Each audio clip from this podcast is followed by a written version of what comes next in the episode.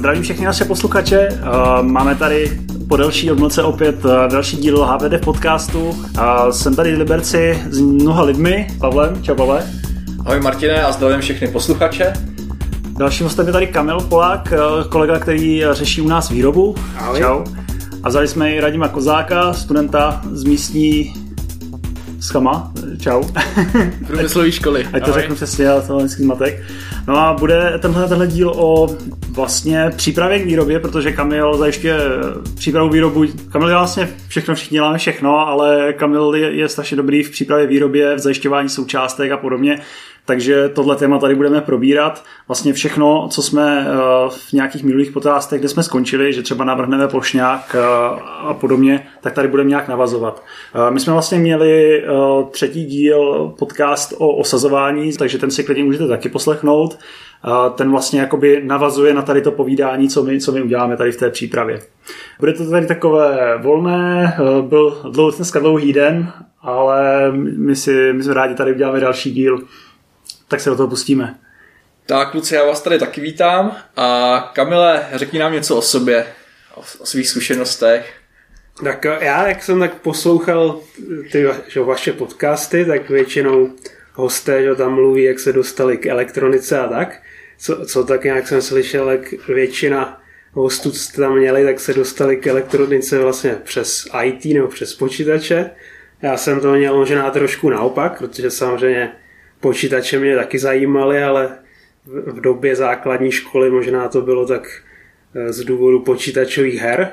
Ale na koncem základky, někde na druhém stupni, mě hodně začalo zajímat audio, audiotechnika, no. repráky ze silovače a tak. To, to, je, to je klasická... Úplně svítějí oči. Ano, to je, to je klasická cesta ještě. pak ještě. Takže to byl jeden z těch důvodů, proč jsem vlastně šel na elektro střední, kde jsme se vlastně potkali s Pavlem Jo, každý teda z jiného důvodu. Pavel tam šel spíš z důvodu, eh, že ho bavilo IT programování. Já, Já jsem teda... potřeboval utíct z gymnázia.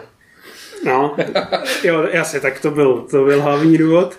Eh, mě, mě zajímala ta audiotechnika, úplně si vybavu, jak jsme s kamarádama vždycky chodili po nákupákách a testovali tam ty zapojený hi-fi věže a minisystémy a to mě hrozně fascinovalo, prostě pořádný velký No, dovolili, dovolili jo, obchodě.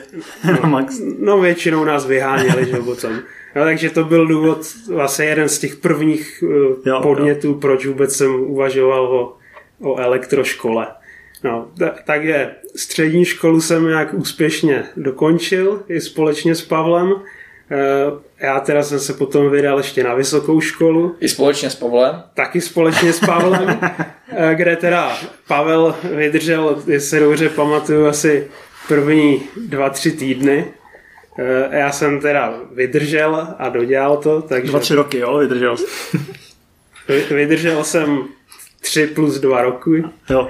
Jo, tak, takže jsem dodělal i tu vejšku, kde teda už jsem se seznámil i potom trochu víc, nebo dotknul jsem se víc toho IT, nebo trochu do programování. No. Po vysoké škole jsem vlastně jako do prvního zaměstnání nastoupil do Jablo PCB, což je výrobní část Jablotronu, kde jsem nastoupil na pozici eh, technické přípravy výroby nebo podpory nákupu. V Jablo PC vlastně mým hlavním úkolem ze začátku bylo eh, právě veškerá příprava výroby, to znamená eh, od stádia, kdy přijde eh, od zákazníka poptávka, takže pomáhal jsem připravit, zpracovat ty podklady, které se dál potom posílaly třeba do oddělení logistiky, kde zase popta, poptávali ceny materiálu a tak. Byla, byla asi dobrá škola, že rovnou takhle do praxe, že Jakože že jsme takový nástup. No já vlastně v, že v té době jsem spíš mě to táhlo už tou dobou do vývoje, ale, ale bylo to v době eh, rádoby krize, kdy, kdy vlastně eh, těch pozic moc, moc vypsaných nebylo, takže jsem využil příležitosti eh, právě na, nastoupit tady na tu pozici technická podpora výroby, i když to nebylo jako to, co bych chtěl dělat úplně, ale bylo to v oboru elektro, takže říkal jsem si, že to může být dobrá zkušenost. Hmm. No, ale bylo to taky, bylo to docela hození do vody, no, tak je samozřejmě eh, hned, hned eh, docela vysok, velká zodpovědnost. Například, když to vezmu, hned na úvod jsem měl prostě zpracovat podklady pro výrobu desek, třeba dejme tu řekne tisíc kusů desek v hodnotě stovek tisíc, jo, takže uh, určitě tam člověk se musel dost soustředit, že, aby neudělal někde chybu. No takže uh, bylo to, byla to určitě zajímavá práce, dalo mi to do zkušeností. Uh, Zároveň jsem viděl vlastně veškerý ten proces opravdu od, od stádia, kdy vývojář předá podklady, pošle do osazovací firmy, nejdřív teda na poptávku, potom když se schválí poptávka, tak i na výrobu a jo, jsou tam veškeré ty procesy eh, od poptávání materiálů, poptávání desek, eh, vlastně vytipování materiálů v případě nedostupnosti nutný hledat náhrady, eh, zpracovávají se osazovací výkresy. Hmm. Jo, často, často kolikrát opravdu ty data od těch zákazníků chodily v různé formě. Jo. Když, to, když to řeknu, takový ty až poloamatérské firmy byly schopný poslat třeba osazovací výkres v obrázku naskenovaným. Eh, jako BMPčko. Jako BMPčko. Jako bez měřítka, nebo banán tam dali, ne? No, no, no. A no, noční můra byla třeba soupiska součástek, kusovník, taky na, naskenovaná tabulka z papíru, jo. takže eh, to si vždycky šéf, jak, jak si představil, že, že by ideálně bylo mít nějaký automatický zpracování na jedno kliknutí, jenomže ta rozmanitost těch podkladů byla tak velká, že tohle to v podstatě nebylo možné. Bylo to možné u nějakých velkých zákazníků, který eh, dodržovali třeba nějaký no. formát těch dat, ale taky ty menší zákazníci opravdu kolikrát eh, ty podklady byly na úrovně bastlířů ze školy, jo, takže opravdu tam, když to řeknu, byli lidi v tom TPV, to oddělení TPV, technická příprava výroby, který museli ručně přepisovat tabulky kusovníků eh, někam do databázových systémů, prostě, ne, ne, protože nebyla jiná možnost. Takže jsi viděl spoustu exemplárních případů, jak se to má dělat a jak se to Přesně nemá dělat. tak. Jo, ta, jako ta rozmanitost těch podkladů byla obrovská a samozřejmě, když, když přišla nějaká takhle špatně zadaná objednávka, tak, tak jsme prskali, že, že se nám to nelíbí, ale většinou reakce hlavního šéfa byla, no, no jo, je to zákazník, takže musíme si s tím poradit. Jo, což na jednu stranu má pravdu, ale, ale takováhle zakázka potom vyžadovala daleko větší režii v té přípravě. Ale při nějaký opakovaný výrobě už třeba se to vracelo, že? protože ta příprava je jednorázová. Mm-hmm. No a zmínil se tady jednu zajímavou věc, že jsi to bral jako takový ten první job na sbírání zkušeností. Mm-hmm. Jsi původně chtěl dělat vývoj a teďka od té školy ti uběhlo 10 let a vlastně ti to zůstalo. Jak to třeba jako vidíš s stupem času? Vlastně eh, postupně já jsem si zkusil nějaký vývoj, protože i v, i v tom Jablo PC jsem se přesunul do oddělení vývoje, kde teda se je jedna z věcí, co třeba jsme tam konstruovali, tak byly testery eh, nebo nějaký jiný zakázky. A Proč jsi nepřihlásil, když to je pro nás aktuální téma? Eh, je, je to jako zajímavé, že člověk si třeba po škole myslí, že něco opravdu, eh, jo, to je to ono, co chci dělat, ale třeba já jsem zjistil, že nějaký jako dlouhodobý projekty, opravdu, který trvají třeba rok, nějaký dlouhodobý vývoj, tak úplně to nebylo jako to, co by mě naplňovalo, jo? že po nějaký době mě ten projekt začal spíš otravovat, než že bych z toho měl radost. To, to, to, to, to znám. No, to a spíš, spíš právě mi vyhovují takový ty menší projekty, třeba co se dají vyřešit v řádu týdnu, eh, dnů, týdnu, ale ne prostě projekt na pět let. Hmm. Jo, takže v podstatě, když jsem potom skončil v Jablu, tak jsem chvíli byl na, na volné noze, eh, potom Pavel potřeboval někoho, kdo mu udělá elektroinstalaci v nově rekonstruovaném baráku takže jsem pomáhal úplně To 500 metrů kabelu. tahat, tahat 3 Tři kilometry. kilometry TPčka.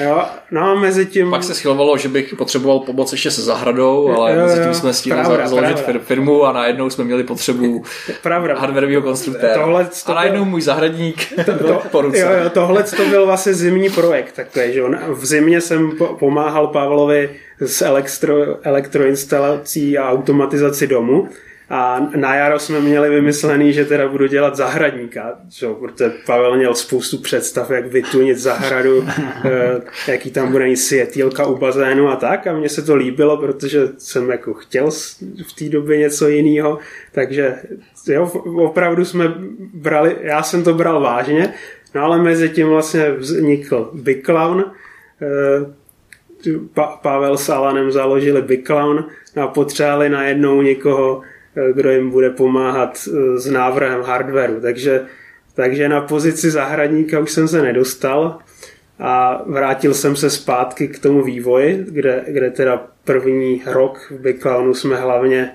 jeli vývoj hardwareu s Pavlem. Vlastně první rok byl hlavně jenom o vývoji. Si pamatuju, to byla doba, kdy nebyly žádné porady, že jo, jenom se vyvíjelo. Ne, nemuseli jsme supportovat žádný zákazníky. Přesně tak, ne, nebyl žádný support. Nebyl zákazník. Ne? Eh, p- První rok teda byly hlavně o tom návrhu hardwareu, eh, ale pak bylo, bylo samozřejmě nutné něco vyrobit a začít prodávat. Takže, takže a jelikož vlastně tým byl malý, tak, tak jsem se postupně zase od vývoje dostal víc k té výrobě. A k tomu si teď můžeme teda říct nějaký detaily víc, jak, jak to probíhá. Za chviličku se k tomu dostaneme. Já ještě poprosím, máme tady Radima, ten tady sedí, poslouchá. Radim je student průmyslovky, eh, tak eh, jestli chceš ještě k tomu, k tomu úvodu říct nějakých pár slov o sobě. Uh, jo, tak jak Kamil říkal, tak uh, ten se naopak uh, nejdřív ho bavila spíše elektronika, já jsem to měl uh, naopak, mě nejdřív bavilo hodně uh, to IT, uh, někdy okolo 6. 7. třídy jsem se dostal k Linuxu, bylo to z důvodu toho, že jsem neměl zase tak výkonný počítač a, a ten Windows byl docela žravej a náročný a já jsem potřeboval něco, na, co, by co by šlo používat, tak jsme se dali s kamarádem hlavy dohromady a ten vytáhl Linux, který používal úplně ze stejného důvodu a tam někde začala moje éra nějakého zájmu o spíše o ten vývoj softwaru, o, o, o Linux jako takový a, a, a pak šel čas, e, šel jsem na střední školu, e, to jsem chtěl jít taky na studovat IT a tam jsem se nedostal z důvodu špatných známek e, ze základní školy a, a skončil jsem vlastně na elektru, který mě v tu dobu trošku taky bavilo, ale, ale nějak jsem se o něj víc nezajímal. Uh, občas jsem si zkoušel něco bastlit, měl jsem pár čínských modulů. Uh, na střední škole jsem, uh, nebo ještě pořád studuji, silnoprout a, a zjišťuju, že mě to víc a víc nebaví a začíná mě víc bavit ta, ta elektronika, zatím spíše z té softwarové stránky, a, ale postupně se snažím naučit i, i tu hardwareovou část. Uh, tak asi zatím to. No, Radim, Radim nám vlastně pomáhá eh, s nějakým vývojem, eh, dělá, dělá dost v Pythonu.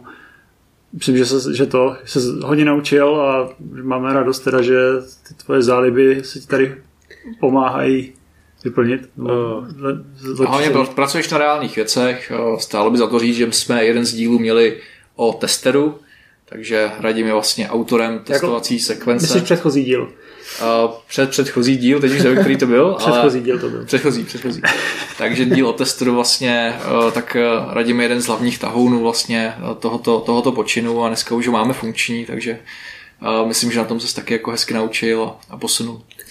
A jsi tady právě z důvodu, že tím, že jsi tak jako nepolíbený těma procesama ve výrobě, v přípravě vlastně těch podkladů, tak eh, jsi nám takovým zrcadlem vlastně, když něčemu nebudeš rozumět, tak si neváhej přihlásit nebo, nebo se zeptat, když Kamil teďka nám bude vyprávět uh, taje Já ještě, já ještě se zeptám Radima, takže ty jsi šel že, na elektroprůmyslovku, že tě bavilo IT programování a tak. Já- Já si pamatuju, když, když, když jsem tam šel já, tak asi většina lidí šla na průmyslovku, protože měli rádi počítačové hry a mysleli si, že tam budou hrát hry nebo programovat hry, ale pak zjistili, že uh, hrát hry nebudou určitě a programování her není vůbec jednoduchý. Takže... Tak to, tohle jsem takhle já neměl. Já jsem já, zase, já jsem jako nikdy moc hry nehrál, se jako jsem zmiňoval, že jsem neměl moc výkonný počítač nikdy, mm. tak, tak jsem se k tomu hraní asi zas tak nedostal a když to vnímám takhle zpětně, tak mi to, uh, tak to vnímám jako výhodu, jelikož jsem se naučil mnohem víc tím, že jsem měl uh, slabší prostředky a, a, a menší možnosti a musel jsem jako z toho, z toho, co jsem měl, vytáhnout co nejvíc a to mě asi zpětně naučilo nejvíc. Je, je, Vlastně na tom něco bude, protože si pamatuju taky, protože jsem měl slabý počítač a když už jsem vlastně neměl jakou hru další tam pustit, tak, tak jsem začal objevovat jiné věci, pamatuju tenkrát Q Basic, tam frčela, tak když už prostě nebylo co hrát, tak teprve eh, mě začaly zajímat ty věci kolem toho softwaru, hardwaru. No, mě Takže teda... zpráva pro posluchače, jestli se chcete posunout, zahojte ty vaše penty a zpátky na 86. Něco na tom mi. No, ten terminál mi tam běžel dobře, no. a běží ti tam dodnes, jo? No, zůstal tam, no. tak jo, Kamile, uh, tak teďka zpátky k tématu, uh, který, je, který je ta příprava výroby. My jsme si to ohraničili, že budeme mluvit vlastně o tom flow, když vlastně ten konstruktor, designer dokončí, dokončí desku, má zkontrolovaný všechny, všechny drci, ERC, i když to je možná část, kterou bychom mm. mohli nakousnout, vlastně potřebuje z toho udělat nějaký balíček informací pro výrobce v několika úrovních. Tak jestli bys nám popsal teďka jakoby, jak postupuješ a co vlastně, co vlastně je výstupem. Jo, takže když to, ve, když to vezmu teď do té role té přípravy, takže eh, hardwareový vývojář teda v rámci nějakého maratonu dokončí svoji desku, eh, do, dotáhne ji do nějaké podoby, kde už je s tím spokojený na, na několik iterací eh, ladění cest a vzhledu, tak teda předá podklady Jo, to máme přes Git vlastně používáme, že to jsem chtěl zmínit. Možná můžeme zmínit třeba, co používáme my tady v hardwareu, že vlastně veškerý hardwary eh, designujeme v Eagle a pro nějakou zálohu a verzování používáme Git, takže eh, všechny hardwary máme normálně jako v, v gitovském repozitáři, což si je dobrý, protože... Máme v tom pořádek. Nás někdy dělá na tom hardwareu víc a, a ten Git je samozřejmě super na nějakou synchronizaci, eh, když spolupráce více eh, vývojářů. Ať vlastně tím, že Git používá XML formát, tak eh, te, te, Eagle, no. tím, že Eagle používá XML formát, tak s tím Git pracuje velmi dobře, to znamená, Eh, velmi často si poradí i s nějakýma konfliktama, když třeba eh, dva, dva lidé udělají změnu v knihovně, tak Git si dost často s tím poradí, protože ty soubory, no. Eh, ty, ten text, že XML se řadí pod sebou, takže on nemá problém to spojit. Takže konflikty řešíme málo kdy. No, tak je tím jsme odbočili trošku. Takže zpátky těm podkladům, když teda dostanu se v Eagle finální design, kde je teda schéma a, a deska, tak většinou první, co je, tak začínám deskou, protože e, výroba desky trvá díl z pravidla než objednávání materiálu, takže začínám deskou, takže první, co je, tak nejdřív si projdu ten Eagle, zkontroluju vrstvu po vrstvě opticky. E, první dobrý pravidlo je pustit automatickou kontrolu. Eh, v Eagle se tomu říká DRC, jo, jo. DRC. Eh, to je, ta právě by měla odhalit nějaký schovaný zkraty, eh, nebo tak většinou už by jí měl používat ten konstruktér, ale občas se stane, že zapomene, takže je dobrý to pustit. Aha. Takže když se pustí se kontrola drc, ujá se optická kontrola vrstev, dost často třeba vývojář si eh, dává záležet na tom, aby měl dobře vedený spoje. A nevím, kontroluje třeba vrstvy jako frézování, maska, ale dost často třeba se zapomíná na vrstvu pro planžetu pro nanášení pasty, takže, takže je dobrý zkontrolovat i e, ostatní vrstvy, které jsou potřebné potom k, k výrobě. Možná takové věci jako naváděcí značky. Přesně tak. Počítá prosazovací. Tam, tam ještě záleží, jestli je to výroba jako vzorku nebo prototypu, kdy, kdy vlastně my to osazujeme, necháme osazovat ručně. Máme velký, velmi šikovného kolegu Lukáše, Čau Lukáši. kterého tímto zdravíme, který je schopen nám osadit ty, ty nejmenší součástky a BGA pouzdra ručně, ale jak zmínil Pavel, pokud už jde deska do sériové výroby, tak e, jsou nějaká pravidla, která právě je nutné dodržet. Třeba umístění značek, takzvaných zaměřovacích bodů, podle kterých se potom zaměřuje automat e, při osazení a centruje si vlastně polohu každé té desky, nebo může to být i každé desky v panelu, když ta deska je v nějakém panelu více desek. Takže Jo, po, potom jsou tam e, další prvky typu e, právě pro to ruční osazení, kde u malá pouzdra typu BGA nebo e, moduly různé, tam je dobrý zase udělat zaměřovací značky nějaký pro optickou kontrolu, spíš tu ruční, pro to ruční osazení. Aby... Jaký to většinou děláme vrstvy? Děláme to z pravidla do masky, člověk by řekl, že proč to neudělat do potisku, ale zase maska definuje přímo ty pájecí plošky, protože tam, kde je odmaskovaný místo, že jo, tak eh, tam se potom pájí ta součástka, takže eh, výrobce desek má nějakou toleranci eh, v jednotlivých vrstvách a potisk třeba může ujet. A potom by tady ta značka zaměřovací křížek nebyl tak přesný, takže používáme na to masku. Jo, takže tyhle ty detaily kolem eh, teda zkontroluju. Potom přichází generování výrobních souborů. My používáme Gerber formát, což je takový prehistorický formát, který vznikl někdy v 80. letech, no, možná ještě dřív, ale používá se doteď. Eh, není to nic jiného, než jenom seznam asi nějakých základních tvarů a jejich pozice, velikost. Clonek vlastně, Clonek. jak se to používalo, tak mm. přesně. No, no, no. Teď, no.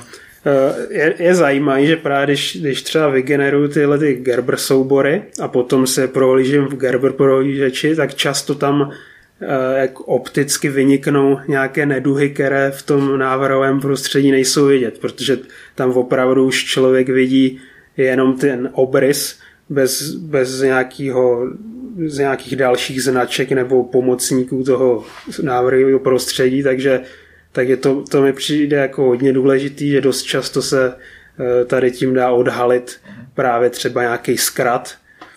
Teď, teď můžu třeba zmínit nějaký, nějaký fakápek, co se nám stal. Typicky třeba v Eagle je problém, když se používá prokovaný frézování, takže ne kulatý otvory, ale eh, oválný nebo frézovaný otvory, typicky třeba pro USB konektor, když tak vemu, tak třeba Eagle konkrétně eh, pro vrstvu frézy ne, nemá tu automatickou kontrolu, takže když, když se udělá v Eagle eh, když se použije v Eagle nějaký třeba konektor s touhletou prokovenou frézou na více vrstvou desku, tak eh, pokud by tam vznik někde v mezi vrstvě nějaký zkrat, tak ten Eagle to není schopný zkontrolovat, takže a automaticky vznikne, pokud tam jsou rozlitý plochy. Rozlitý Přesně země. tak. A pokud je tam rozlitá země, tak tam vznikne zkrat v mezi vrstvě, což je e, dost problém. Pamatuju se, že na, na vzorcích jsme takhle e, museli odvrtávat spoje, ale není to vůbec lehký, že? protože tím odvrtáním se tam může zanést zkrat zase tím vrtáním, takže většinou že člověk dojde k tomu, že tu desku musí vyhodit. Jo, takže je tam dost věcí postupně, jsme si tak nějak uh, uvědomili, kde ty chyby se často stávají.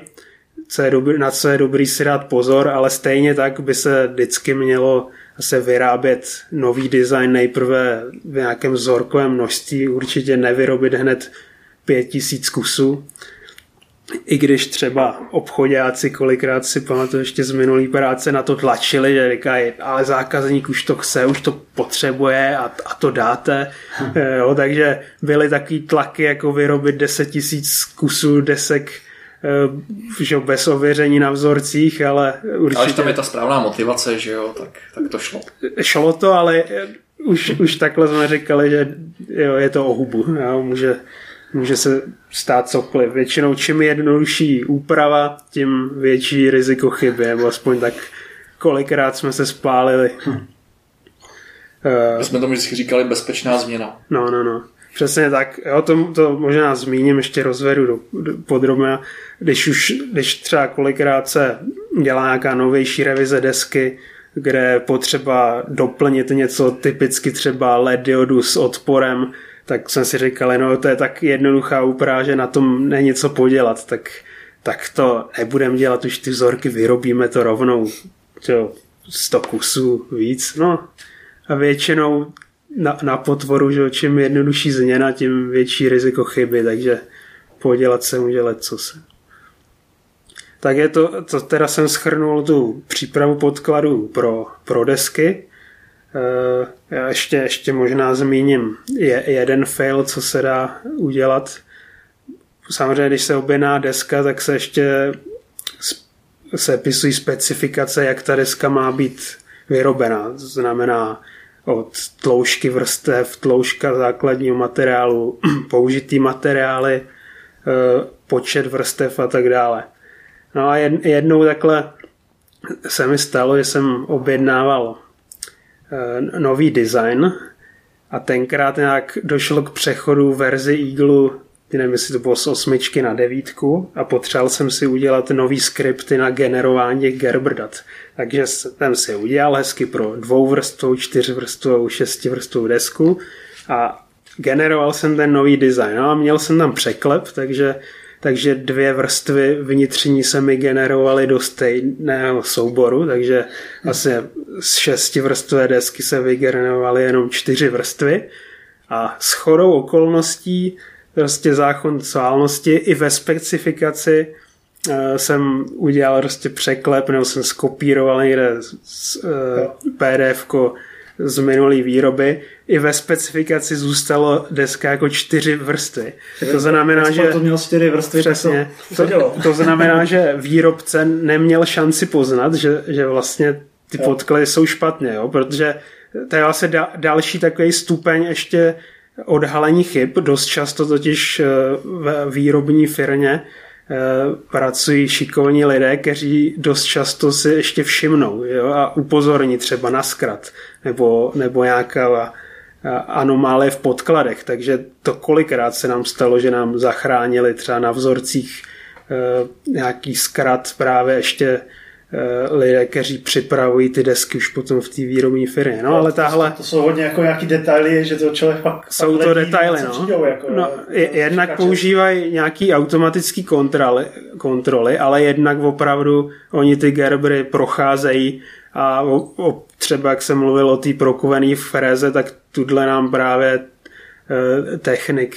objevil jo, jo. zkrát v mezivrstvě, který, když se na to člověk nezaměřil, tak prostě přehlídne, jo? že tam hmm. opravdu eh, že ty desky, třeba když je větší ta deska, tak člověk do toho kouká půl hodiny a pak prostě drobnosti takýhle přehlídne. Jo? Takže ten výrobce nebo technik, který připravuje ty podklady potom už v té výrobní firmě je další takový stupeň, který je schopný něco odchytit. No ale v tomhle případě právě, kdy se sešly dvě chyby, jo, jedna špatný skript, jedna špatný zadání, tak nám přišla nová deska šestivrstva, že jo, byli jsme z ní nadšený, nechali jsme ji osadit, že jo, takže součástky dráhy se tam dali všechno a pak, pak jsme to chtěli zapnout a na napájení byl zkrat, nebo, nebo napájení nefungovalo, že chyb, chyběla tam jo. Eh, napájecí vrstva. Jo, takže to je, eh, ty chyby se prostě stávají občas. A, A, jak jste na to přišli tady, že tam je vrst, o dvě vrstvy míň? no, s- vzali jsme multimetr, jo, vzal jsem multimetr a začal propípávat spoje proč nejde napájení na, na vstup nebo na výstup zdroje. Zjistil jsem, že tam nemůže jít, protože tam žádný spoj není. Že? Jo, no, no. jo. Pro tohle ještě se zmíním, eh, proto používáme na deskách eh, takový signalizační čtverečky. Zase je to prostor, kde odkrytá maska a v každý vrstvě je čtvereček, eh, aby se ta deska dala prosvítit a byli jsme schopni zkontrolovat, že tam ty vrstvy opravdu jsou, anebo že ne, nemají třeba prohozený pořadí. Jo, ano, Takže- i pro výrobu, že ví, že No, ty pořadí no, no, no. za sebou správně. Jo, třeba když je to dvouvrstvá deska, tak tam z pravidla výrobci chtějí, aby tam byl nějaký nápis v horní a spodní vrstvě, ale když je to vícevrstvá deska, eh, tak eh, Aha. se, my používáme třeba tady ten systém čtverečku. Nebo někdo tam dává čísla. No, no, no. A ty Gerber data, tak Mhm. mm-hmm. to jsou, uh, to je podklad, který, uh, ze kterého jde vyčíst všechno pro tu výrobu. Eh, To je právě jako, jak jsme říkali, historický formát, kde jsou v podstatě jenom, jenom ty vrstvy, jak se vyrobí ta deska. Eh, To znamená, že tam je vrstva mě- mědi, třeba horní vrstva masek, potisk, ale nejsou tam informace, jako co se týkají Ty- Ty osazení. metainformace, no. A vždycky co vrstva, to je jeden soubor. Přesně Takže ty tak. vlastně dodáváš tomu výrobci nějaký zip většinou, No, no. kde máš třeba typicky nějakých 8 GBR souborů. A je tam jako, každý výrobce ještě je dobrý možná tady říct, že má třeba svoji konvenci značení pojmenování těch souborů a je dobrý si to jako uh, nastudovat a vlastně jít, uh, jít tomu naproti. Tím zase můžeš minimalizovat nějaký riziko chyby třeba při zpracování těch dat. Taky, anebo dávají slevu, pokud do, do, dodržíme formát. Právě, právě tady kvůli tomu, té rozmanitosti názvů těch vrstev a názvů i přípon, tak neexistuje prostě met, jako jedno tlačítko, kterým by se to fakt všechno vyrobilo, protože tam může být tolik, tolik variant. A ty metadata vlastně o té výrobě, o tloušťce těch vrstev, o složení těch vrstev, že jo, jak, jak má být, tak ty se prostě podávají textově, že jo, každý to má jiná, každá firma. A Přesně tak. My jsme tady, máme v poznámce změněný formát ODB++, nebo OBD, mě se to plete s tím, O, o, s tím diagnostickým ODB. ODB. Mhm. A to je nějaký v vozovkách nový formát, co tady asi už minimálně 10 let s námi a i víc. A ten sobě vlastně obsahuje Myslím, že to je otevřený standard, že to, to schová taky jako zip, ale v sobě má nějaký XML a podobně a má v sobě i ty metainformace o vrstvách, o různých eh, těch, dokonce těch perm- permittivitách, permeabilitách a podobně, že tam můžeš A má ten layer stack vlastně, Mhm. no, přesně, A- jak, a jak je ta deska vlastně barev, prostě, barev mu- může, prostě- mít, může mít v sobě právě i třeba ty osazovací Jo, jo, výkresy, ano, že tam má, nebo přímo informace o součástkách, pozicích součástek, eh, jejich jo. hodnoty. V podstatě je to alternativa za, za ten eh, ná, formát, který Jo, jo. používají ty návrhové systémy. Eh, No, ale třeba tady je zajímavý, že tady s tím formátem, když jsem byl v tom Jablo PCB, tak s, jsme se jako často nesetkali. Člověk by řekl, že jo, tak je to tady od nějaký doby, tak na to všichni přejdou a už na nějaký Gerbry se zapomene, ale v reálu těch zakázek, kde bychom měli data v tomhle formátu, bylo opravdu hrozně málo, jestli to bylo 1% třeba. Jo. Já jsem si to když si zkoušel exportovat z Altia a jako říkal mm-hmm. jsem si, že až jednou bude nějaký menší projekt, že to schválně pošlu, co na to výrobce řekne, ale nedostal jsem se To, k to tomu. spíš si myslím, že je běžnější, že ten zákazník pošle přímo na soubory z toho návrhového systému. Jo, takže třeba Eagle, Altium, eh, vlastně i, i výrobci desek některý přijímají tady ty formáty přímo, Mhm. bez generování Gerber dat. Ještě k tomu ODB++ doplním, že vlastně tam byl problém, že utrpěl uh, na pověsti, když to vlastně jako bylo na začátku, protože v těch generátorech byly chyby. Mhm. Jo, takže prostě to nemělo úplně volnou pověst, samozřejmě dneska už je ta situace jiná a má to spoustu výhod, ale, ale uh, možná i to je částečně, částečně brzdou. Každopádně není to mainstream a ještě asi nějakou dobu nebude. No. Ještě prostě ty, ty, ty tooly kolem toho prostě nepokročily tak, aby, aby byly kvalitní, myslím, a zadarmo, nevím, jestli jsou už Hmm. jakoby tak rozšířené, jak pro ty gerby, že jo. No a ještě jsme zapomněli zmínit, že se vlastně vedle Gerberu k tomu balí jeden důležitý soubor a to je, to, je, to jsou vlastně souřadnice pro vrtání. Jo, takzvaný typicky NC drill soubor a to je prostě předloha pro CNC, jakýma vrtákama na nějakých souřadnicích má vrtat prokovy nebo nějaký piny. Mm-hmm. Zase, zase G-kódy, zase ze 70. let souřadnice mm-hmm, na dělníčnicích pro vrtačky. Zase, když si, když si tenhle soubor jo, odevřeme v textovém editoru, takhle se jak ty Gerbry, tak ty uh, vrtací otvory, je to jednoduchý formát, no opravdu není na tom nic. Je, je to už historický. Mm. A dejme tomu, že pod, po tady ten krok vlastně eh, všichni vědí většinou, co mají tomu výrobci poslat, Tady to je ještě standardizovaný, ale teďka vlastně tím to nekončí. Jo? Ty máš ještě spoustu parametrů a to nám teďka řekne Kamil, co vlastně bys měl ještě jakoby v rámci přípravy výroby připravit jako specifikaci, aby to bylo úplný, aby to bylo opakovatelný. Mm-hmm. Teď, teď jsme vlastně prošli jenom objednání nebo podkladu pro objednání plošných spojů, eh, což je jenom jedna část. Jo. Další věc, která je nutná pro osazení tak jsou právě podklady pro planžety, že jo, pro tisk pasty potom eh, na, na ty desky, kde, kde zase často eh, třeba ten vývojář úplně nemá s tím zkušenosti, neví, jak, jak ty planžety navrhovat. Vlastně tak do, nejlepší je dodržet doporučení výrobce, když neví a ta osazovací firma si dost často ty planžety potom upravuje sama dle nějakého vlastního know-how nebo dle vlastních potřeb, záleží na tom třeba jaký ty pasty používají, jak eh, tlustý ty planžety se používají.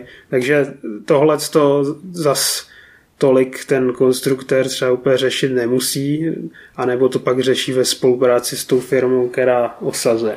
Tam my děláme ty planžety 100 mikronů, myslím, že? Trošku. Tam, tam byly nějaké... Že da, většinou, většinou ty součástky že jo, s jemnějším pouzdrama BGAčka tak, tak mají doporučeno 100 mikronový Jo, jak standardně tlustší? Jako Standard si pamatuju, tak výrobci mají 120 mikronů. Aha, aha. Jo, když, když si člověk nespecifikuje tloušku, jo. tak vyrobí 120, což třeba se nám taky občas stalo, protože když si necháme vyrobit prototypový planžety, a se pro ruční nanesení pasty, tak eh, je dobrý si to ohlídat. No.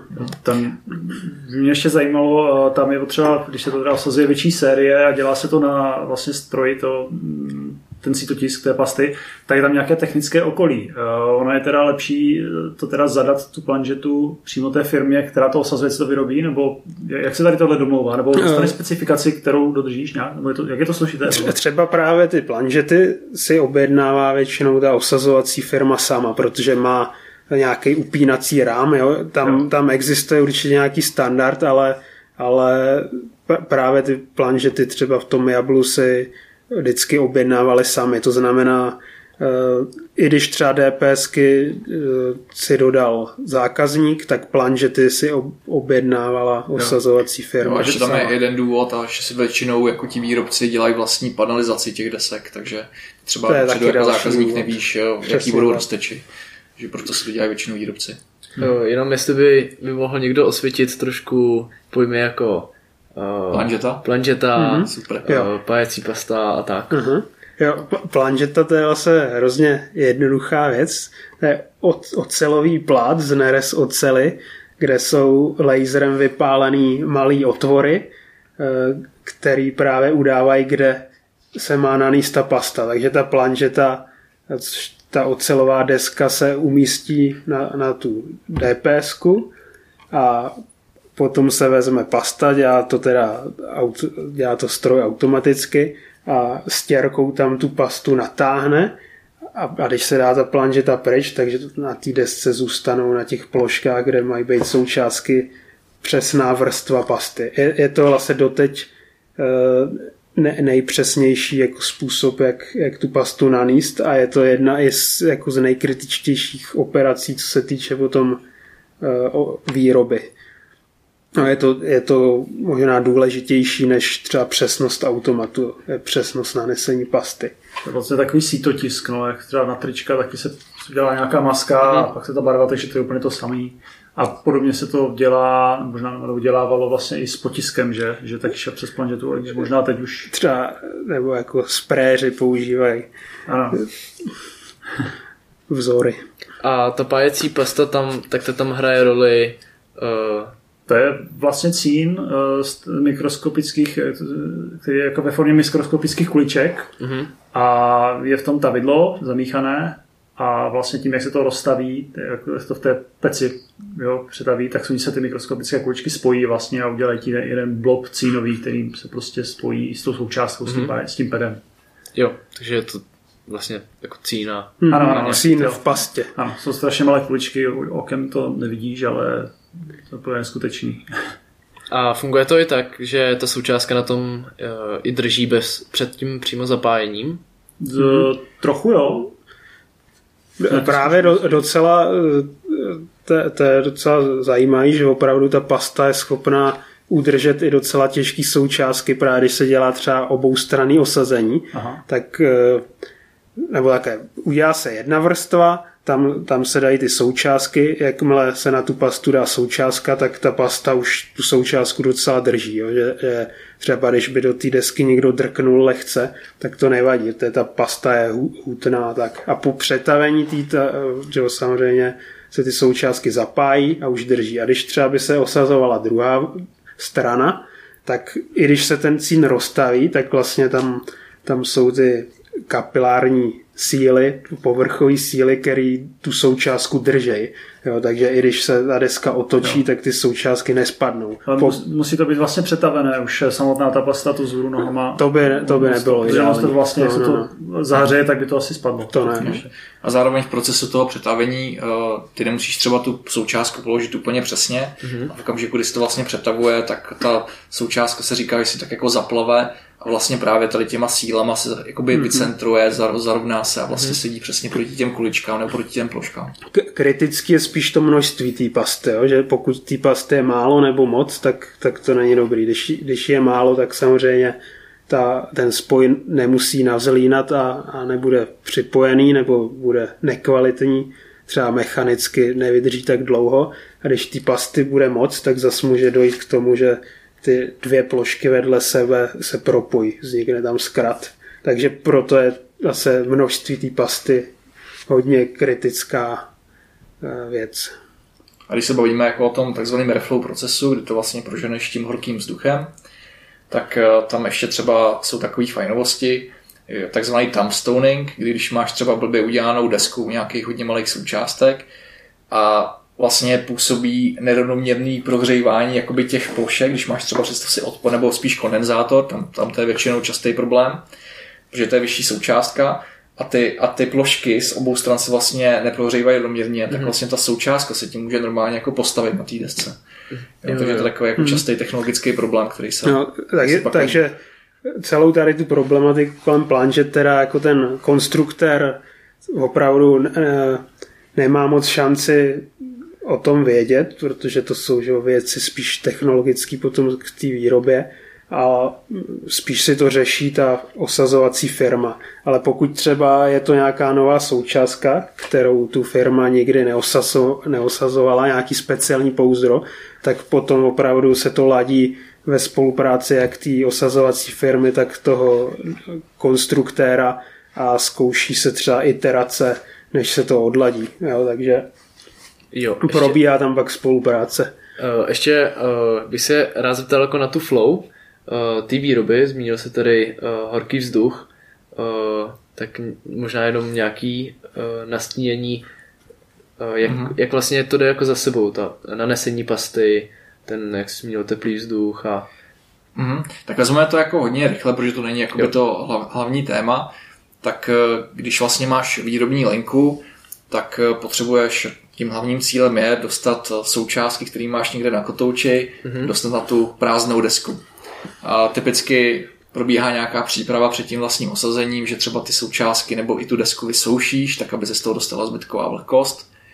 Pak na začátku té linky je právě proces nanesení pasty. Mm-hmm. A lepší linky potom mají třeba i zařízení, který dokáže potom automaticky kontrolovat a dělat inspekci toho množství nanesené pasty, takže potom zase to zlepšuje jakoby tu opakovatelnost, kvalitu a tak v okamžiku, kdy tam ta pasta je dobře nanesená, tak vlastně ona to je tak, takzvaně inlineová linka většinou těch velkých výrobců, že ta linka prostě jako jede v jedné řadě, takže z toho, z toho stroje, kde se vlastně nanáší ten, ten sítotisk, ta pasta, tak to najede do, přes tady tu kontrolu, do osazovacího automatu. V tom osazovacím automatu může být prostě několik hlav, který tam vlastně z kotoučů odebírají součástky a sázejí to, sázejí to na desku. Mm-hmm a v okamžiku, kdy to je nasázený, tak to jede dál v té lince a projíždí to do takový dlouhý eh, komůrky, může to být i několik metrů vlastně dlouhá pec, reflow pec, ve který je přesně jako eh, regulovaný profil, většinou se jedná o eh, konvekční pece, kdy tam vlastně jako se snaží o maximálně jako rovnoměrnou cirkulaci vzduchu a nějakým definovaným teplotním profilem ty proženeš tu desku a kde vlastně jakoby potom um, tam ta teplota postupně jako narůstá, nejdřív tam je nějaký proces, kde se to předhřívá a potom vlastně jakoby je tam nějaký relativně krátký pík, kdy vlastně překročíš tu kritickou hodnotu, kdy dojde k tomu přetavení a pak je tam zase nějaká doběhová křivka, kdy prostě ta deska se jako chladí. Je to poměrně zase sofistikovaný proces, ladí mm. se právě přesně tady ten teplotní profil, protože každá deska potřebuje trošku něco jiného, každá součástka, která na tom je, potřebuje trochu jiné nastavení. A pak vlastně, když to projede tou uh, reflow pecí, tak pak už většinou nastávají uh, inspekční mechanismy, dá se to na stroj, kterýmu se říká AOI, automatická optická inspekce, tam, se, tam zase kamery zkontrolují, že třeba uh, tam nechybějí nějaký součástky, nebo nejsou třeba otočený, nejsou nějak jinak orientovaný. A pak už to jde uh, na třeba ruční zpracování do osazení klasických součástek, které se osazují ruce, nebo to jde na, na vlastně po uh, osazení klasických součástek to může jít na selektivní vlnu, nebo na klasickou vlnu, pokud těch součástek tam máš hodně a tak dále. Mm-hmm. Ale aspoň takhle ve zkratce jakoby jo, ten jo. základní proces, jak se stane z prázdní desky osazená jo. deska.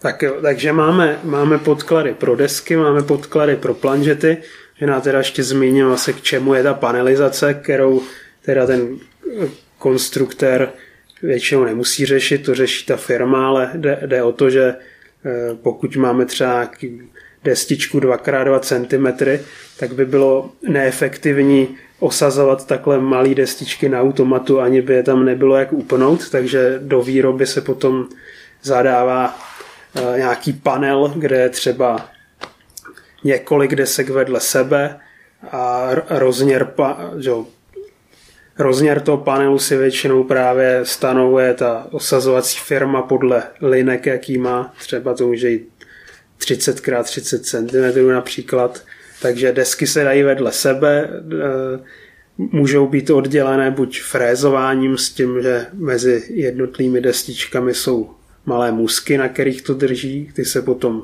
po usazení vyštípou, nebo tam je nafrezovaná drážka, eh, kdy potom taková deska se rozdělí speciálním separátorem s nějakým diamantovým kotoučem takže, takže vemu teda desky a planžety máme, takže dále je určitě potřeba eh, připravit soupis veškerého materiálu, takzvaný BOM nebo kusovník, Bill of Material.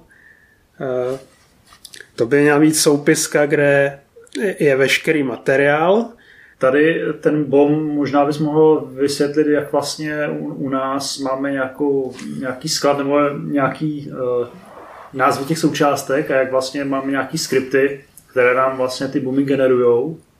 Mm-hmm. Uh, si bys mohl třeba zdůraznit nějaké ty části, které... Jo, možná ještě vysvětlím dva pojmy. Vlastně ten BOM, uh, kusovník, eh, je takového formátu, že pokud na desce je nějaká součástka několikrát, typicky třeba 10 kilový odpor, tak eh, to odpovídá vlastně jednomu řádku v tabulce, takže, takže v tom řádku je part number, nějaký součástky, eh, potom počet kusů a potom výpis pozic, pro no. který to platí. No, bude desetkrát. No, no, no, no. Po, potom může být ještě part list, což je zase formát, kde je co, co prvek na desce, co pozice, to řádek. Jo, ten, ten BOM je nutný vlastně, nebo výhodný pro nákup, protože jo, nás nechceme počítat, kolik řádků tam je se stejnou součástkou, ale chceme to objednat najednou a part list je zase nutný pro automat, eh, protože potřebujeme mít souřadnice pro všechny pozice, takže co, co řádek, to pozice. Jo, jsou tam souřadnice, je tam třeba i natočení, je tam specifikace v jaký té vrstvě.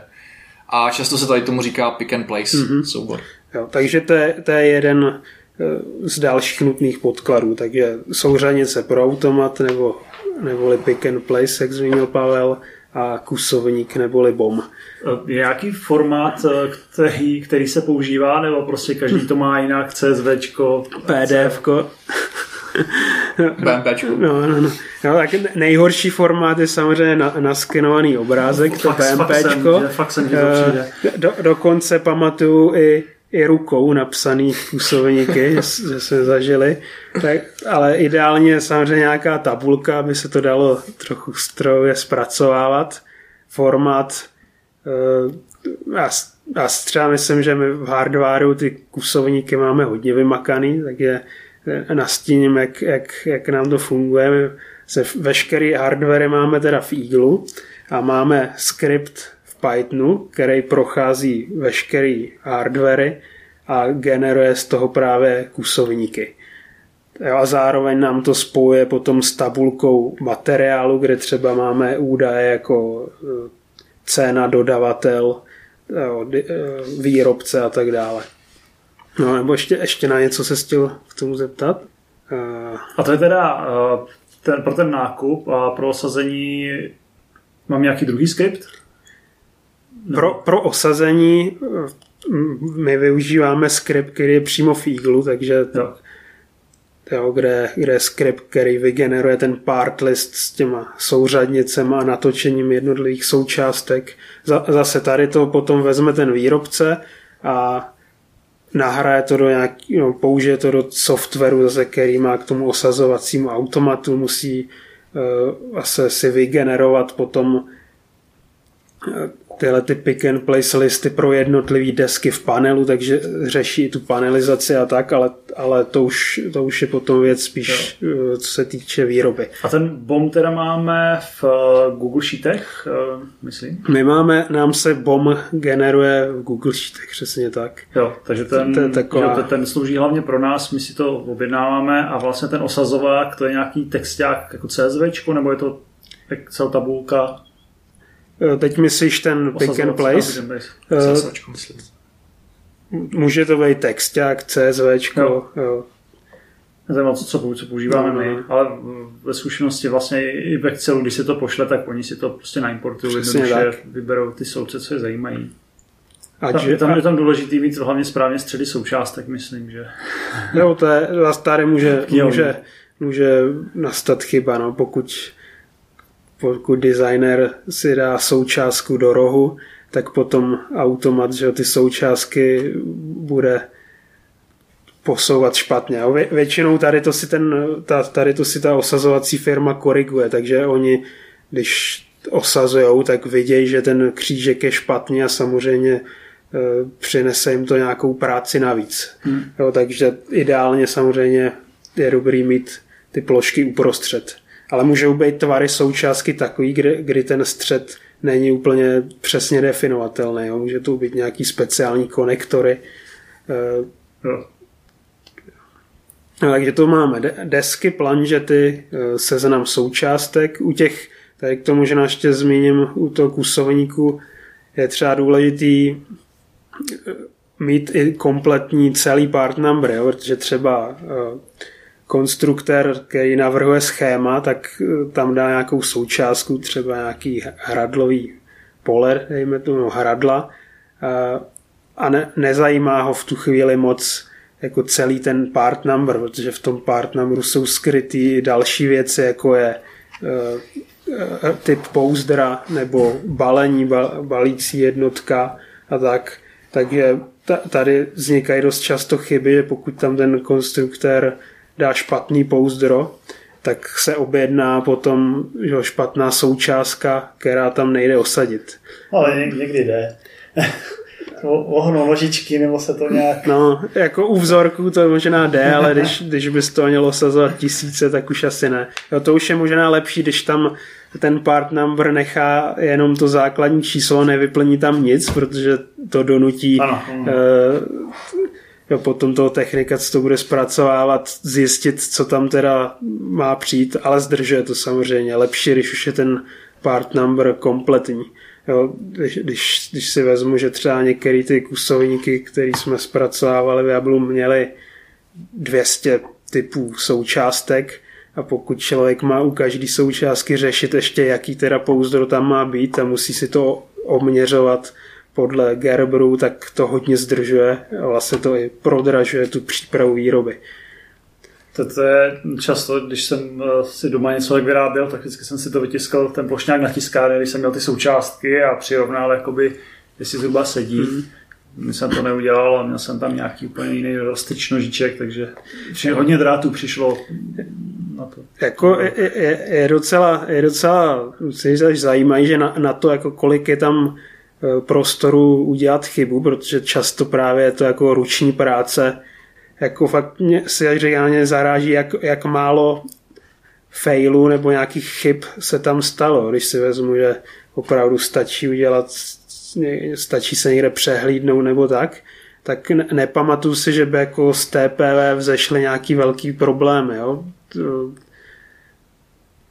Třeba pamatuju kolega, který upravoval právě desky eh, a vrstvy pro planžety, takže upravovala se data od zákazníka, což je vždycky ošemetný, ale někde je to potřeba. Omylem tam umazal spoj jo, nějaký, což samozřejmě byl potom problém. No.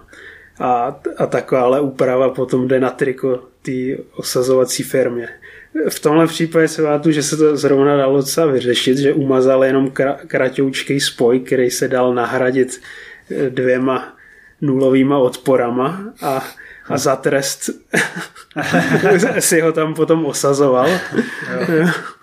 Ale jo, jako když, když to vezmu, ne, nepamatuju se, že by se stalo, že třeba se objednala špatně deska nebo špatně nějaký drahý materiál, u, u toho materiálu to ani není tak problém, to je, ten se dá i vrátit, že potom, když se zjistí, že to na, to na tu desku nejde osadit, tak, tak samozřejmě se to zastaví a dost často je ta dohoda s těma distributorama taková, že není problém eh, to balení ještě vrátit.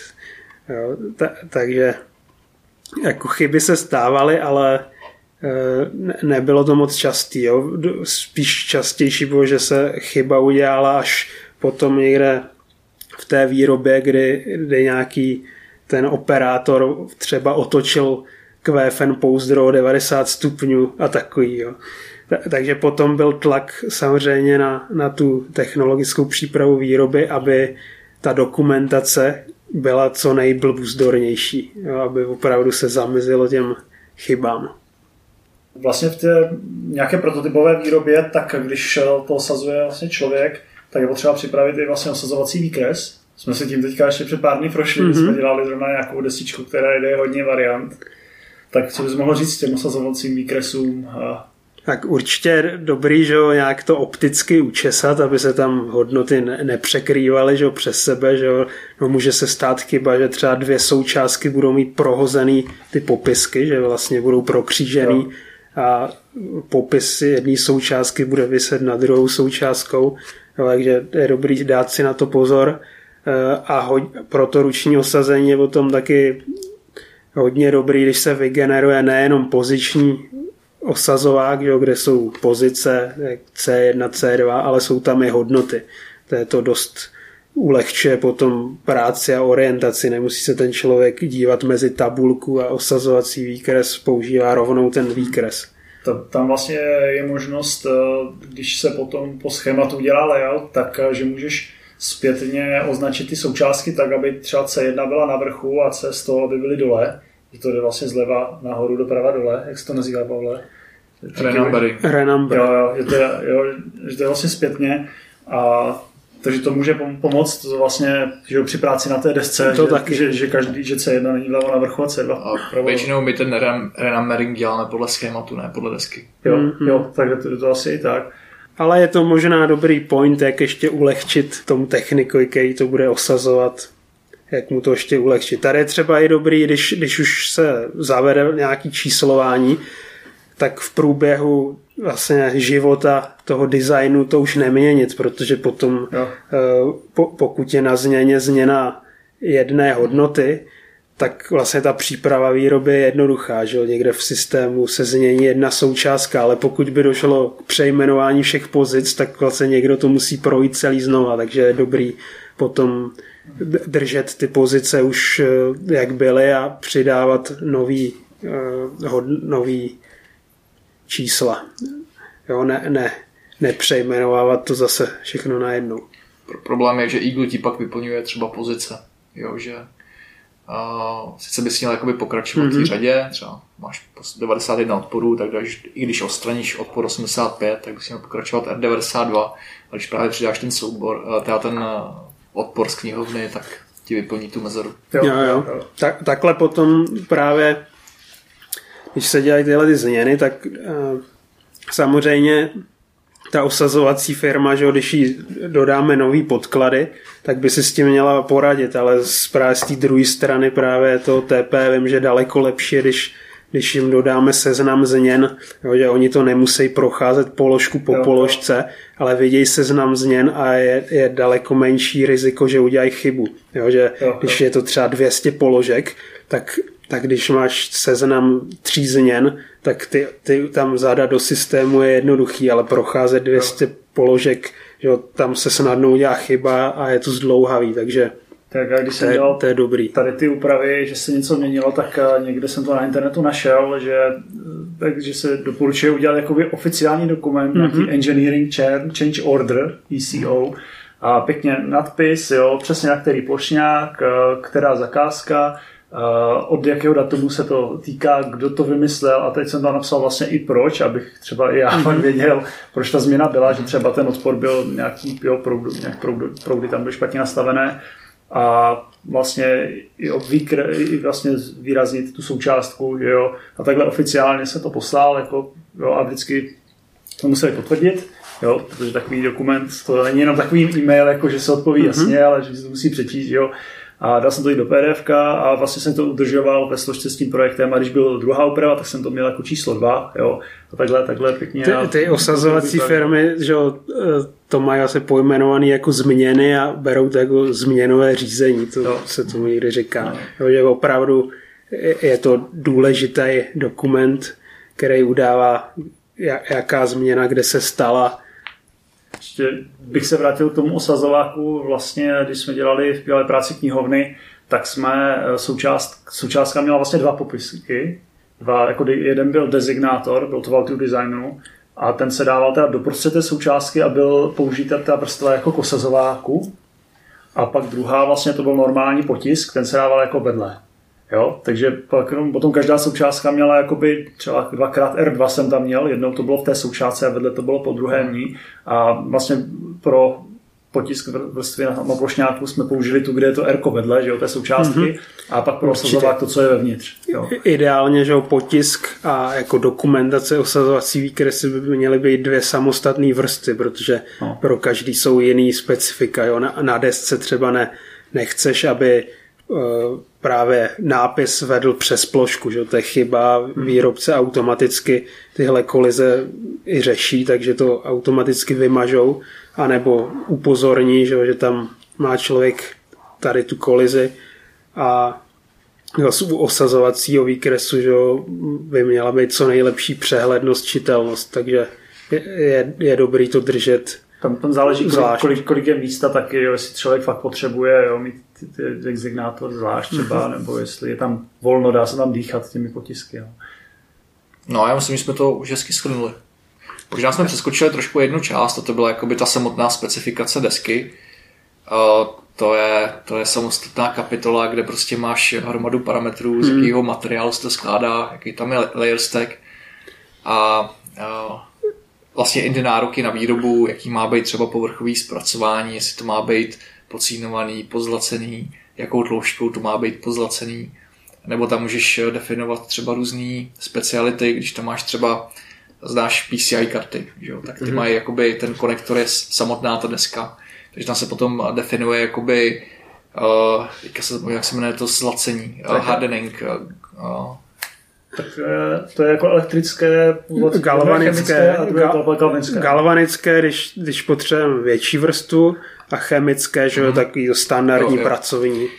Právě, aby to bylo odolnější, aby se ti mm. právě třeba ta jako většinou tenká vrstva zlata prostě z toho konektoru nesetřela.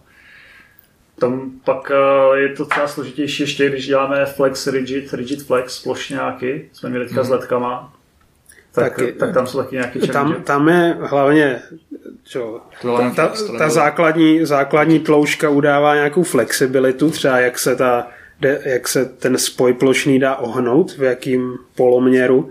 Eh, je to dost ovlivněný i tím, jak jsou tažený spoje, že pokud bude ve více vrstvách tažený přes sebe, tak ta ohebnost bude horší. A zároveň je tam ještě druhá věc, dost často třeba ten flex pásek se právě montuje do nějakého konektoru FPC, kde je předepsaná tloušťka s nějakou tolerancí a tu je nutnou dodržet. To, to jsme třeba řešili. Eh, výrobce kvůli tomu musel použít slabší materiál, aby nám vyšel přesně právě aby nám vyšla přesně tloušťka do toho konektoru. To je, pokud by byla malá, tak ten no. konektor nebude držet, pokud by byla moc velká, tak tam nebude my jsme zapojit. vlastně měli flexibilní a pouze pevná část byla v tom konektoru, mm-hmm. vlastně ta podložka a to byl jako kuprexit, jako standardní materiál, ze který se dělají No, může se to dát různě. My, co jsme dělali třeba, tak ten flex pásek se jenom podlepí nějakou další vrstvou. Ale, ale může to jít, jak říkáš, ty kombinace eh, FR4 a fle, flexi desky. Nebo tam můžou být třeba takový už dneska poměrně vzácný vrstvy, třeba uhlíková vrstva, Užívá se to pro membránové klávesnice, mm-hmm. že, že vlastně jakoby na těch ploškách, který máš jako odmaskovaný, tak si ještě přesto definuješ jako uhlík a ono to má potom jakoby tím, že ti to udělá jakoby ten 3D relief, tak to má lepší pří, mm-hmm. přítlak proti těm silikonovým vlastně gumičkám, které jsou na té klávesnici. Můžeš to použít jako pro kovy, eh, ne pro kovy, ale jako další, další vrstvu, vrstvu ano, ano. že máš většinou jednu vrstvu a Číňan tam potřebuje druhou takže... S elektricky velmi mizernými vlastnostmi, protože to má poměrně vysoký jako odpor. Když si to navrhneš dobře, že jo, tak nepotřebuješ třeba ani odpor tam dávat ty ledce. A... Mm. U, těch, u těch eh, specifikací desek možná ještě zmíním, jo, takový ten základ je typ materiálu a klasic, klasika je FR4, což je právě nějaký sklolaminát, to je takový standard, ale pak jsou i lepší materiály, který třeba mají lepší vysokofrekvenční vlastnosti nebo tak, anebo na druhou stranu je takový ten úplný low-end, eh, v podstatě papírová deska. Ale takovéhle desky většinou vidí člověk jenom na výrobcích z Číny, opravdu na, na je to ta nejnižší třída. Pokud dělá člověk nějakou automatizaci nebo do průmyslu, tak tam se s tím nesetká. Mhm. Možná ještě jako v rámci uh přípravy podkladu je dobrý jako specifikovat výrobci desek, co třeba s tou deskou nechceš dělat. Máme zkušenost, že typicky čínští výrobci tam s oblibou dělají různé značky, mají tam svý nějaký interní sériový čítače. Jo, jo, rozsypanou rejži. A... a vlastně ty třeba, když potom máš jako tu desku jako finální produkt, tak nechceš, že, aby ti to, aby ti to mm-hmm. vyzdíli, takže někdy je potřeba explicitně říct, nechceme tam jo, nic jo. v podisku, než je specifikováno. Občas je to boj a stejně tak i ta osazovací firma má někdy tendenci si tam lepit nějaký štítky, razítka, eh, jo, zase eh, třeba ideální, pokud se zákazník domluví s tou firmou, tady mám prostor třeba pro QR kód a tady, tady by vypalte QR kód, ale nechci tam lepit žádný mm. samolepky, razítka, znač, pod, značky pro trekování výroby je nejlepší, když jsou právě v rámci třeba toho QR kódu a ne, ne že každý operátor nebo dělník ve výrobě si tam nalepí, eh, natiskne svoje razítko. Své quality control. No. Ale dost často třeba, když se člověk podívá na nějaký finální výrobek, třeba grafická karta, tak tam ty samolepky a razítka vidí. Jo? To, je, to je docela zajímavý se všimnout. Takže i, i třeba velké firmy jako Asus prostě zadávají tu výrobu někam do výrobu a neřeší to. Ale, ale třeba my v hardwareu nebo i spoustu jiných firm řeší ten design, že, že ta deska se prodává jako bez, bez krabičky, bez obalu a, a, a chceme, aby to i dobře vypadalo. My to máme vlastně specifikované na té zadní části na některých našich modulech a tam je ten, to, to je vlastně laserové gravírování do bílé té mas, ne, masky, do masky nebo do potisku? Je to do potisku, protože jo. ono to jde samozřejmě do masky, ale potom e, každá barva masky se chová trošku jinak a měli, měli tam právě ve výrobní firmě problémy, že třeba QR kód vylejzrovaný na červenou masku jim nechtěli číst potom ty čtečky. Hmm. Jo, takže proto jsme zavedli, uděláme tam políčko s potiskem, jednak je donutíme ten QR kód tisknout po každý na stejné místo, ne jak se jim zachce a jednak je zaručená nějaká čitelnost. Mm-hmm. Jenom taková drobná korekce, není to QR kód, ale Datametrix kód, většinou co používáme. Mm-hmm. Ten se vyznačuje tím, že je významně úspornější na místo. A mám pocit, že my tam děláme nějaký desetimístný tracking number, a vejde se to do 4x4 nebo 5x5 mm-hmm. mm jsme dělali jako pokus, kolik vlastně můžeš jako jít, aby to bylo ještě čitelné. Máme tam nějaké označení uh, typu výrobku, pak tuším pořadový číslo a revizi hardwareu. No, tak je asi 8 pozic, tuším, tam máme. A tady to číslo je kompatibilní jakoby s tím, jak se to interně trackuje ten výrobce? On je schopný jakoby jo, jo. si na, náš, náš vymyšlený formát Přesně použít. tak, on jo. to používá Taky. A ještě uh, rozdíl mezi potiskem a maskou mm-hmm. je... Jo. A potisk, eh, když to zjednoduším, když máš zelenou desku, tak mm-hmm. potisk je to bílý, to jsou ty, ty, ty jako uživatelské texty, kdy jako třeba označuješ konektory nebo součástky. A uh, maska je to, co vlastně jde přes tu vodivou vrstvu, přes tu, uh, přes tu měď mm-hmm. a chrání vlastně ten plošný spoj proti korozi, ale zároveň jako i vymezuje místo, kam se ti už jako uh, nedostane ta pasta v okamžiku toho pájení. Jo? To je to vlastně, proto, proto uh, jsme se bavili jako o té planžetě, jo? že tam vlastně máš jenom jakoby ty čtverečky pro ty mm-hmm. pájecí plošky, ta pasta prostě nevyteče mimo tu plochu definovanou maskou. Ještě možná zajímavý, že vlastně ta maska se někdy používá vlastně přímo i pro definici uh, umístění pedu. Uh, říká se tomu vlastně solder mask defined pad. Používá se to často u malých BGA pouzder, protože jak máš ty vrstvy, jak máš tu měď a mm-hmm. přesto dáváš o tu, tu uh, vrstvu vlastně ty, ty, uh, ty masky, tak uh, dochází k určitý nepřesnosti při polohování těch vrstev. A někdy to jsou prostě tak, tak malý rozteče, tak malý součástky, že je lepší jakoby tou hrací plochu definovat právě v té masce, tak aby, aby to právě vždycky jakoby přesně, přesně tak, přesně protože, sedělo. jak říkal Pavel, je, je lepší, eh, pokud je to hodně, malý, hodně malá ploška, třeba u toho BGAčka, tak opravdu ta maska může ujet o docela uh, velký procento plochy uh, rozměru té plošky, takže po, pokud ujede že pokud je ta ploška sama o sobě větší a ujede ta maska, tak tam zbyde pořád dost místa na to, aby tam byla ta měď, mm-hmm. kam se natiskne ta pasta a osadí ta součástka. Ale pokud je to naopak, že ploška měděná je malá a maska ujede, tak už vlastně ta součástka bude držet třeba jenom na polovině no. plochy té měděné plošky. A my máme teda běžně tu měděnou část menší, než je ta maska, ale u těchto součástek, kde, které mají extrémně nízký rozteč, třeba 0,4 mm, tak tam je to udělané, že máme tu měděnou ten pet větší a tu masku menší. Právě na, na nějaké doporučení eh, té osazovací firmy jsme tady ty pouzdra řešili tímto způsobem. Ale to jenom u těch specifických má no, no, přesně tak. Jo, jo. U těch nejjemnějších A často i výrobci ti udávají v datasheetu jakoby obě varianty, že někteří výrobci jako preferují to solder mask defined a mhm. některý mm-hmm. non-solder mask defined. A, a náš výrobce preferuje solder mask defined u těch malých roztečí. Že my jdem vlastně že ve výrobcích máme, myslím, 0,4 mm pitch BGA a když to má 4, 4 koule, tak 0,35 myslím, že jsme i něco měli. Mm-hmm. To je občas mi to vyráží dech, co, co kolega Lukáš všechno sadí tam. takový jednohlavý osazovací automat. No, právě ten dech, to, je, to se musí zastavit v takových případech, když to No. nasazuješ. Já vždycky říkám, že na, že na té obrazovce to prostě by vypadalo velký, že by jsem to měl přizumovaný. Je to v podstatě na úrovni hodinářské práce. Jo, podle mě ten člověk, který je schopen takhle přesně osazovat, tak by mohl dělat klidně hodináře.